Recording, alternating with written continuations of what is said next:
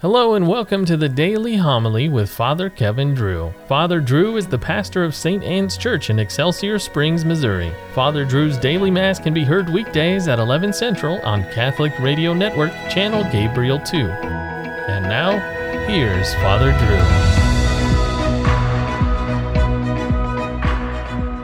Drew. A reading from the book of Esther. Queen Esther, seized with mortal anguish, had recourse to the Lord. She lay prostrate upon the ground, together with her handmaids, from morning until evening, and said, God of Abraham, God of Isaac, and God of Jacob, blessed are you. Help me, who am alone and have no help but you, for I am taking my life in my hand. As a child, I used to hear from the books of my forefathers that you, O Lord, always free those who are pleasing to you. Now help me, who am alone and have no one but you, O Lord my God. And now come to help me, an orphan. Put in my mouth persuasive words in the presence of the lion, and turn his heart to hatred for our enemy, so that he and those who are in league with him may perish. Save us from the hand of our enemies. Turn our mourning into gladness, and our sorrows into wholeness. The word of the Lord. Lord, on the day I called for help, you answered me. I will give thanks to you, O Lord, with all my heart, for you have heard the words of my mouth. In the presence of the angels, I will sing your praise. I will worship at your holy temple and give thanks to your name. Because of your kindness and your truth, for you have made great above all things your name and your promise. When I called, you answered me. You built up strength within me. Your right hand saves me. The Lord will complete what he has done for me. Your kindness, O Lord, endures forever. Forsake not the work of your hands. The Lord be with you. Reading from the Holy Gospel according to Matthew. Jesus said to his disciples, Ask and it will be given to you. Seek and you will find. Knock and the door will be opened to you. For everyone who asks receives, and the one who seeks finds. And to the one who knocks, the door will be opened.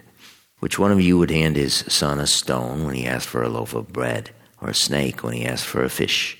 If you then, who are wicked, know how to give good gifts to your children, how much more will your heavenly Father give good things to those who ask him? Do to others whatever you would have them do to you. This is the law and the prophets. The gospel of the Lord. Queen Esther was seized with mortal anguish. Scared for her life, she laid on the ground with her face to the dirt and prayed to God, Help me, who am alone, I have no help but you. Esther recalled from her time as a small child that God would always help those who pleased him, those who kept the commandments, those who did what they ought to do instead of what they want to do. And now come to help me, an orphan, prayed Queen Esther. Queen Esther really was an orphan. As a young girl, her parents died, and her uncle Mordecai raised her. She grew up to be a beautiful young woman, so beautiful that the king of Persia took her to be his queen. But some of the king's men did not like her uncle and her Jewish people. The Jews were living in exile in the east at this time. The king's men planned to kill them all and hang Esther's uncle, Mordecai, on a 50 foot high cross. After her uncle begged her to intercede for her people, Queen Esther took off all her makeup and all her gold jewelry. She put on old worn out clothes and ashes on her head and got on the ground and prayed. She put her life in God's hands.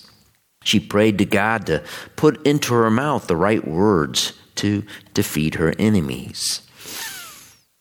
After praying and fasting for several days, she got up and cleaned herself off.